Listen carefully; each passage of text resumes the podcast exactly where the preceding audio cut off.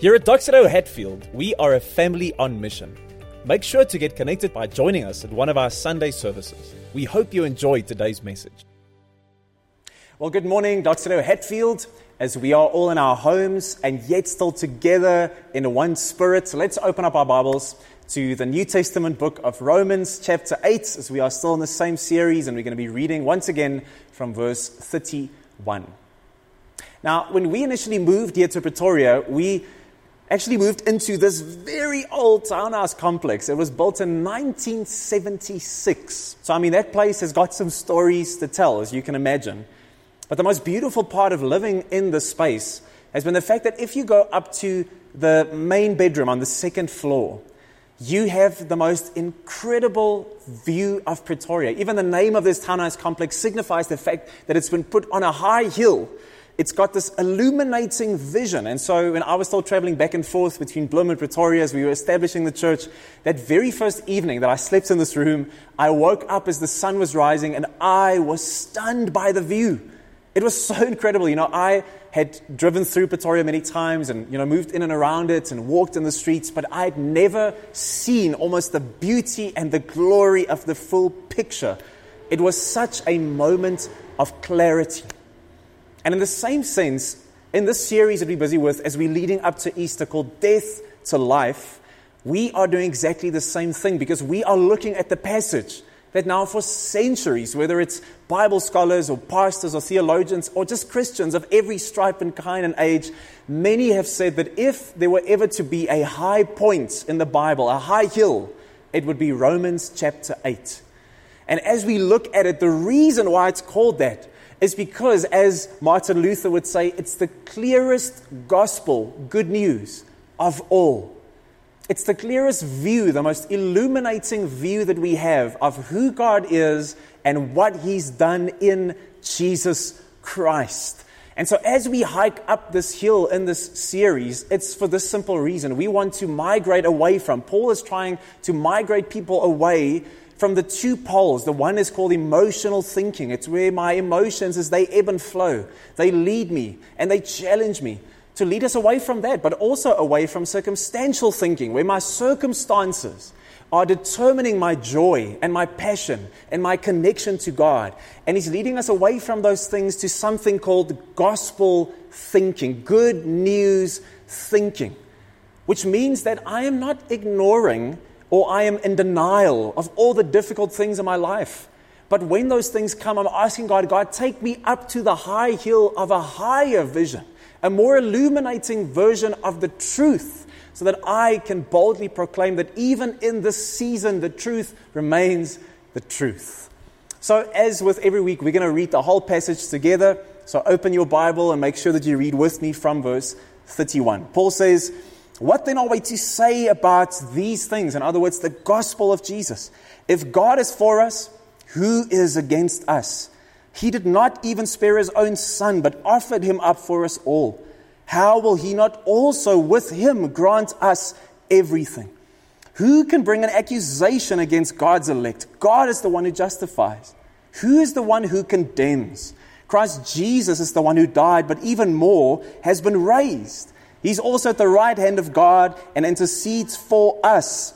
Who can separate us from the love of Christ? Can affliction or distress or persecution or famine or nakedness or danger or sword? As it's written, because of you, we are being put to death all day long. We are counted as sheep to be slaughtered. No, in all these things, we are more than conquerors through him who loved us. For I am persuaded that neither death, nor life, nor angels, nor rulers, nor things present, nor things to come, nor powers, nor height, nor depth, nor any other created thing will be able to separate us from the love of God that is in Christ Jesus our Lord. You have to say amen when you read that. It's so powerful. Can a passage so strengthen us, so secure us in the love of God? And we've been saying that the key to understanding this text, our key passage, as it were, are these two verses, 37 and 38, where Paul says, We are more than conquerors. How? through Him, Jesus, who loved us. It's not that we have this great track record of performance, that we suddenly started loving God out of thin air. No, it's that God came to display His love for us in Jesus. And from that thing, it says in verse 38 that Paul says, I'm persuaded, I'm convinced then from that, that nothing in heaven, on earth, or beyond can ever separate me from the love of Christ. That is a growing persuasion. That conviction is not something you just settle one day. I'm just perfectly persuaded of God's love. I'm perfectly convinced. No, life is tough. We fail sometimes. We make mistakes. We stumble. We sin. We struggle. But it is growing in this conviction, this persuasion that it is not what we have done or can do, it's what God has done. That's what Easter is about. It's not our track record of performance, it's not what we bring to the table, it's what God has done in Jesus. That is what Easter is all about. It's death to life forever in Christ. That is Easter. And so we said last week that, that when the the reality of opposition comes, then we can know that God has already proven his love for us in Christ. When the sting of accusation comes, we said God has already spoken his truth over us in Christ. And now, in our third week, we're saying, as we read verse 34, it says this Who is the one who condemns? Condemnation. We're saying that when the feelings of condemnation come upon us, we can know that God has already given us eternal life in Christ. It doesn't matter whether it's the reality of opposition, whether it's the sting of accusation like last week, whether it's those feelings of condemnation, even the sense of separation we will be looking at. None of those things can change what God has done. It's the high hill of the truth of God in Jesus Christ. So let's look at this, this passage that's so powerful. And we're going to see there are two truths that we have to grasp, that we have to hold on to as we hike up the hill. And the first is this, and it's so beautiful. Truth number one is that God knows everything about you, and yet He's chosen to love you still. God knows everything about me. And yet, He's chosen to love me still in Christ. So, read with me, verse 34. It says, Who is the one who condemns? Who? Because Christ Jesus is the one who died, but even more, He's been raised. He also is at the right hand of God and He intercedes for us. He is the one who intercedes before God for us. You know, our son Benjamin, when he was probably two years old, we were still potty training him. And every now and then he would have a bit of a slip up. It was, it was a work in progress. And so this one afternoon, I'm alone with the kids at home, and suddenly it's quiet. And as a parent, you know, when it's quiet, there's trouble. So I start running around the house, and I'm like, Where are you? And I'm calling out Benjamin's name. And then I hear this little noise coming from the bathroom. And so I go to the bathroom and I knock and I, and I say, Benjamin. And, and he shouts out. I just hear this little sh- shrill voice, this, this, this uncertain voice saying, No, don't come in. And now I'm really worried. So I open up the door. And as I open, he says, No, don't come in. And when I open the door, you know what I see? You see, what happened is my son Benjamin, he was so excited. He'd been playing so much that he kind of lost track of everything and he soiled himself fully. And so I opened the door and I find my two year old standing there in the basin trying to wash his own underpants. And he's not even doing a very good job at it because on the floor, on the walls, in the basin, there is just trouble everywhere. Yet in that moment, I could see in his eyes those feelings of condemnation had entered in. I'm so bad. I'm such a failure. I'm not worthy. I haven't lived up. See, he didn't understand the heart of his own dad even yet. Friends, I want to say the good news gospel of Jesus is not that we were down and out in life And then when we realized we, we, you know, we had to make a change, we suddenly just decided, well, now I'm going to just come before God. I'm going to sort out my life. I'm going to turn over you know, a new page, or I'm going to pull myself up by my, by my bootstraps and, and make sure that I just come and present myself before God as clean and pure and holy. And we made it work. You know, such a success story. That's not the good news. The good news is not that we came to find God, but that God came to find us. In the middle of our mess and destruction and rebellion and sin and brokenness and failure, He came to find us as a good Father. He came in Jesus Christ, God did, and He died for us. He redeemed us, saved us, renewed us.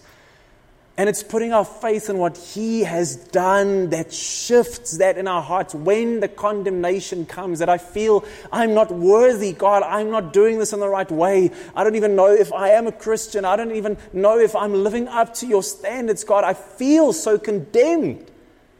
It's in that moment that I have to, if you're a Christian, if you have put your faith and your trust in Jesus as Lord and Savior, you have to hold on to the truth of what He says.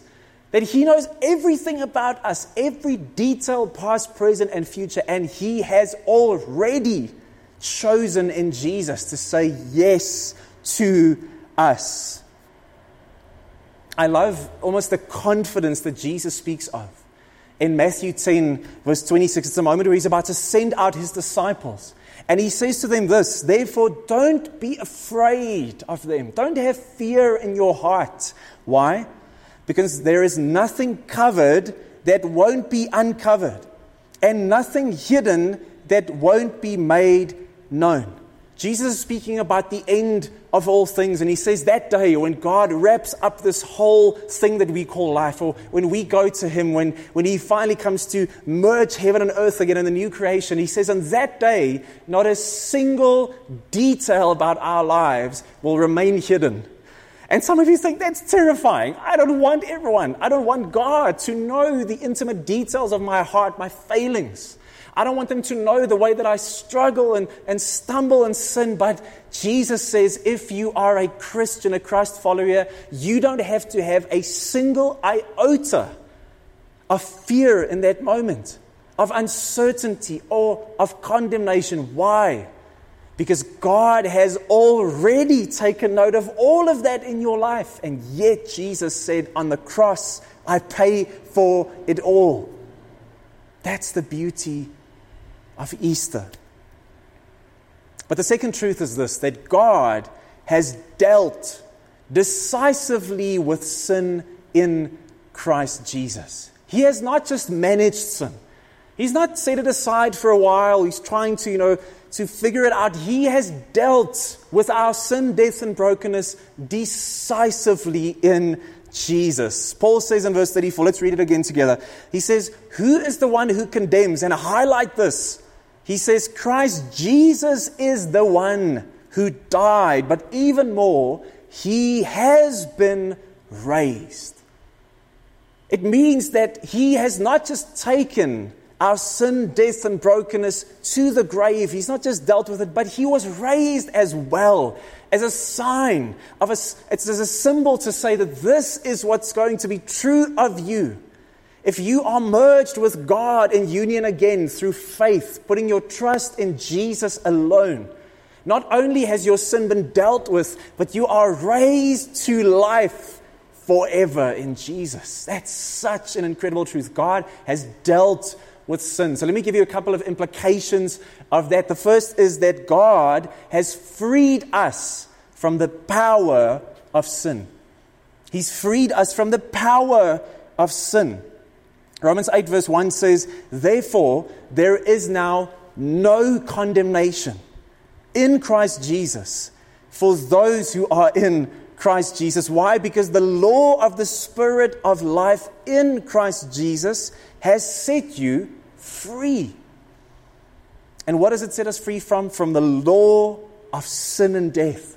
There is no condemnation for those in Christ Jesus. Why? Because we have been set free through Christ from the law of sin and death. You see, sin is not only, it's not only an action, this, this idea of rebellion, of sin, of going against the will and, and the wholeness of God. It's not, just some, it's not just something you do. Sin is also an authority, it's a power. It's something that rules over you. It's something that we are all born under. And this authority over us, the Bible says Jesus came to deal with it. He has toppled sin. He has turned it over. He has broken the power of sin over the lives of every single Christian. You know, Shane and I, my wife, we once before we had kids, we were driving to the beach, and Shay's dad, he's an engineer, and so part of his job is to determine where all the different you know, signals and, and, and signs and, uh, and, and spaces of the road that we have to obey, where those things go and, and how they're supposed to be placed. And at that stage of my life, I was so blasé. I didn't care at all about, you know, the rules of the road. So I would just constantly tell her, look at this. There's like a solid line. What's even the point of this? And I would drive straight over it, very defiant. And then uh, she would be angry, of course. And so this one moment again, we're driving and I'm, and I'm, you know, I'm on my high horse and I'm like, look, look, look at this. Why is this even here? And I'm driving over it again. And as I do that, you know who's waiting for me just on the horizon under the bridge? It's one of our good friends, the traffic officer. And so he's such a friendly guy. He says, no, don't, don't be in a rush. Come and spend some time with me. You know, come and just, let's just have a, a, a moment together. And he writes me this beautiful letter. It's worth a thousand rand, in fact, and he gifts it to me. He says, You can take it.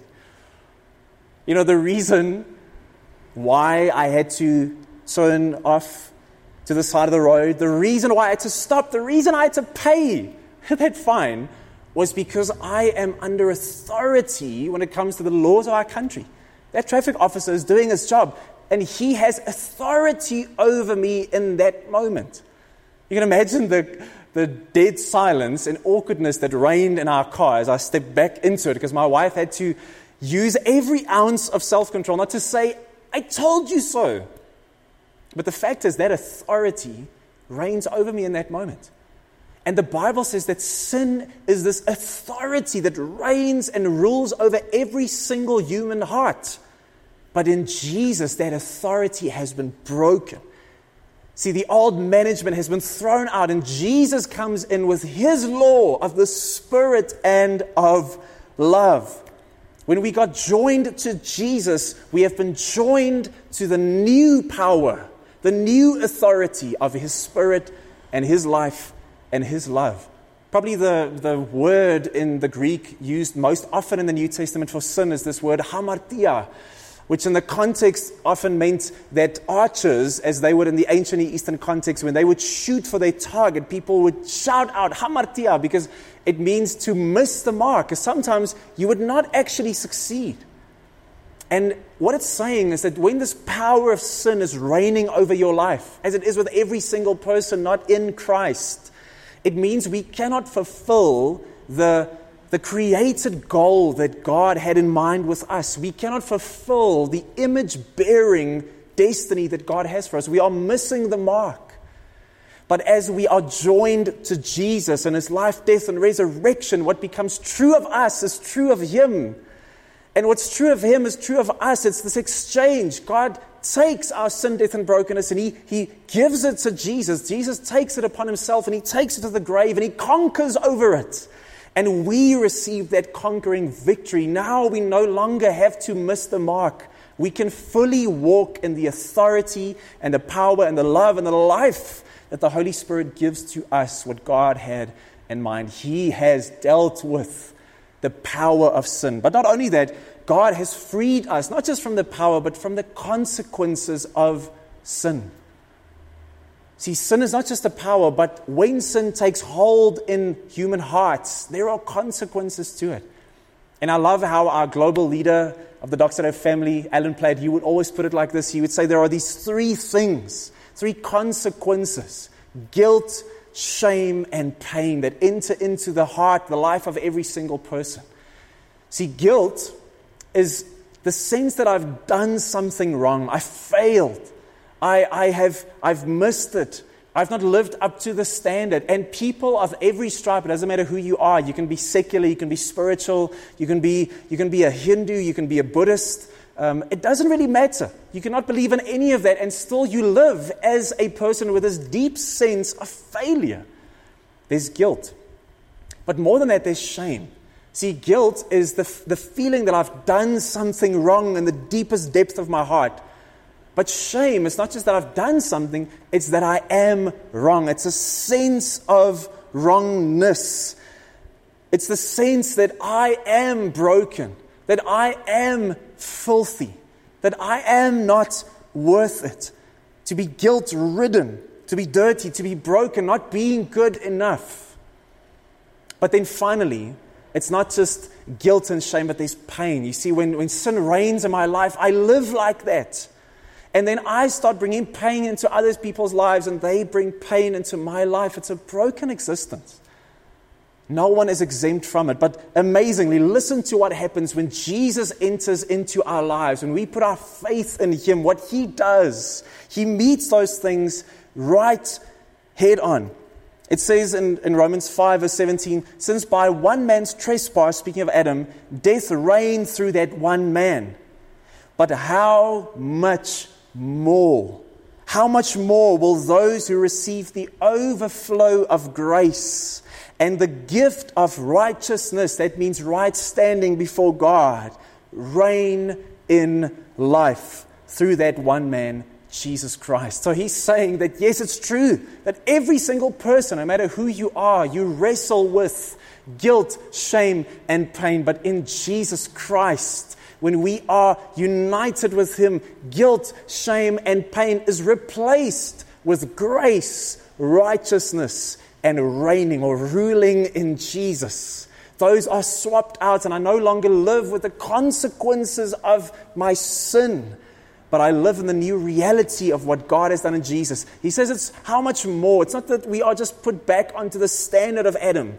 He says it far surpasses that failure and brokenness, and now we are filled with God's Spirit. We are filled with grace and righteousness, and we reign with God.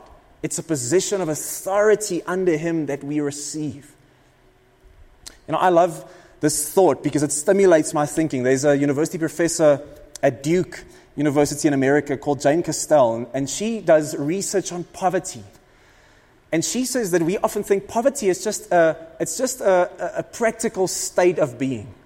You know, you fall into poverty and that's a reality. You're living from maybe meal to meal and you're struggling. It's all practical, it's all financial.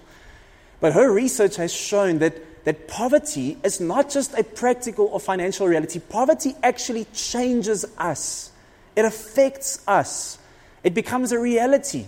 It changes the very brain chemistry of your being. And in the same way, sin is a consequence. It affects us, it changes us. But the good news is that in Jesus, God has dealt with the consequences of our sin. We have a new reality that we live from. And finally, it's not just that He's dealt with the power and the consequences of our sin, but that He has freed us from the identity of sin. He's freed us from the identity of sin. You see, every single person on earth is trying their best to cobble together some kind of identity and just feeling that you are okay, that I'm worth it, that I, that I am worth something, that I succeed, that I have intrinsic value. Every person is trying to do that, no matter your faith background. And people go about this life and they bounce between all these different things, trying to just to honor themselves and to make something worthy of who they are. They, and people go, you know, from, from business to business and success and they go from bottle to bottle in addiction, and they go from bed to bed in sexuality. And they try and put together this identity, but it doesn't work. It doesn't work. Jim Carrey, the famous actor and comedian, once said, I wish everyone could become wildly wealthy, famous, and fulfill all their dreams so they too can know that those things are not the answer. I, I was recently listening to a pastor in America who actually had Ben Affleck, the, the, the, director and actor, he had him on their stage for an interview. And he was saying, because in the last couple of years, he has had an amazing meeting with God through Jesus. And he said in his life, every single time he was, you know, just about to reach this next horizon of success, of, of power, of influence in Hollywood, of, of financial security, of, of sexual promiscuity, he says the moment that he would get there, the horizon would just shift again. You never actually got there. Every time you would conquer the mountain, you would feel inferior and empty once again. There's an identity issue. And listen how different this is compared to what Galatians 3:27 says of what happens in Jesus. It says, "For those of you who were baptized, in other words, submerged into Christ, have been clothed with Christ." And he says, Therefore, there is now no Jew or Greek or slave or free or male or female, since you are all one in Christ Jesus. Paul is not saying that these minor identities of gender or ethnicity that they don't matter. Those things are true.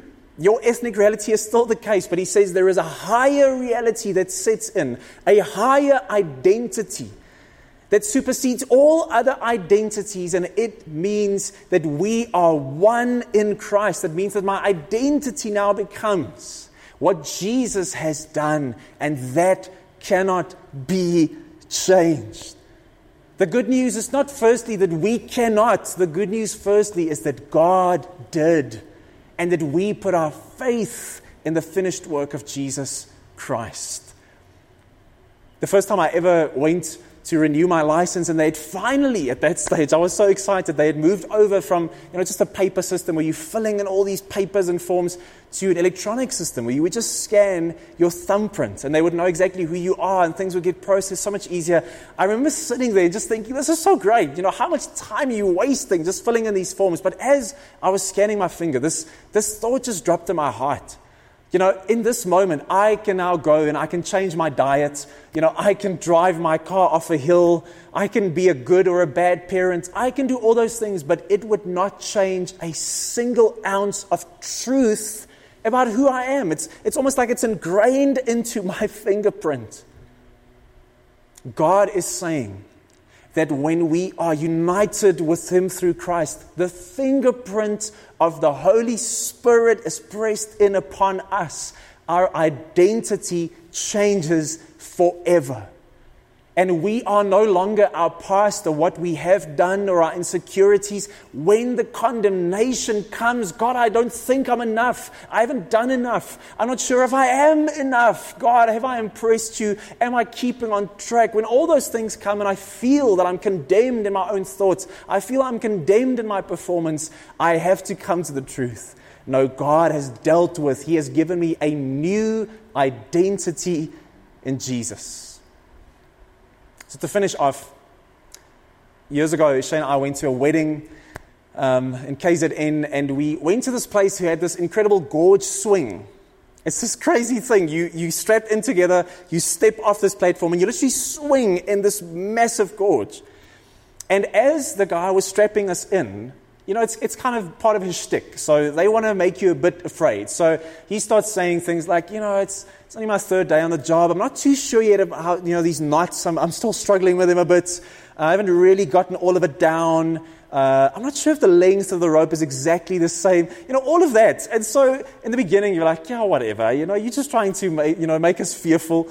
But by the end, we were like a bit freaked out. And I think you could sense it because he just changed his tone and he said, you know what, guys? Actually, I've been here for years. I know exactly what I'm doing, and you are going to enjoy it.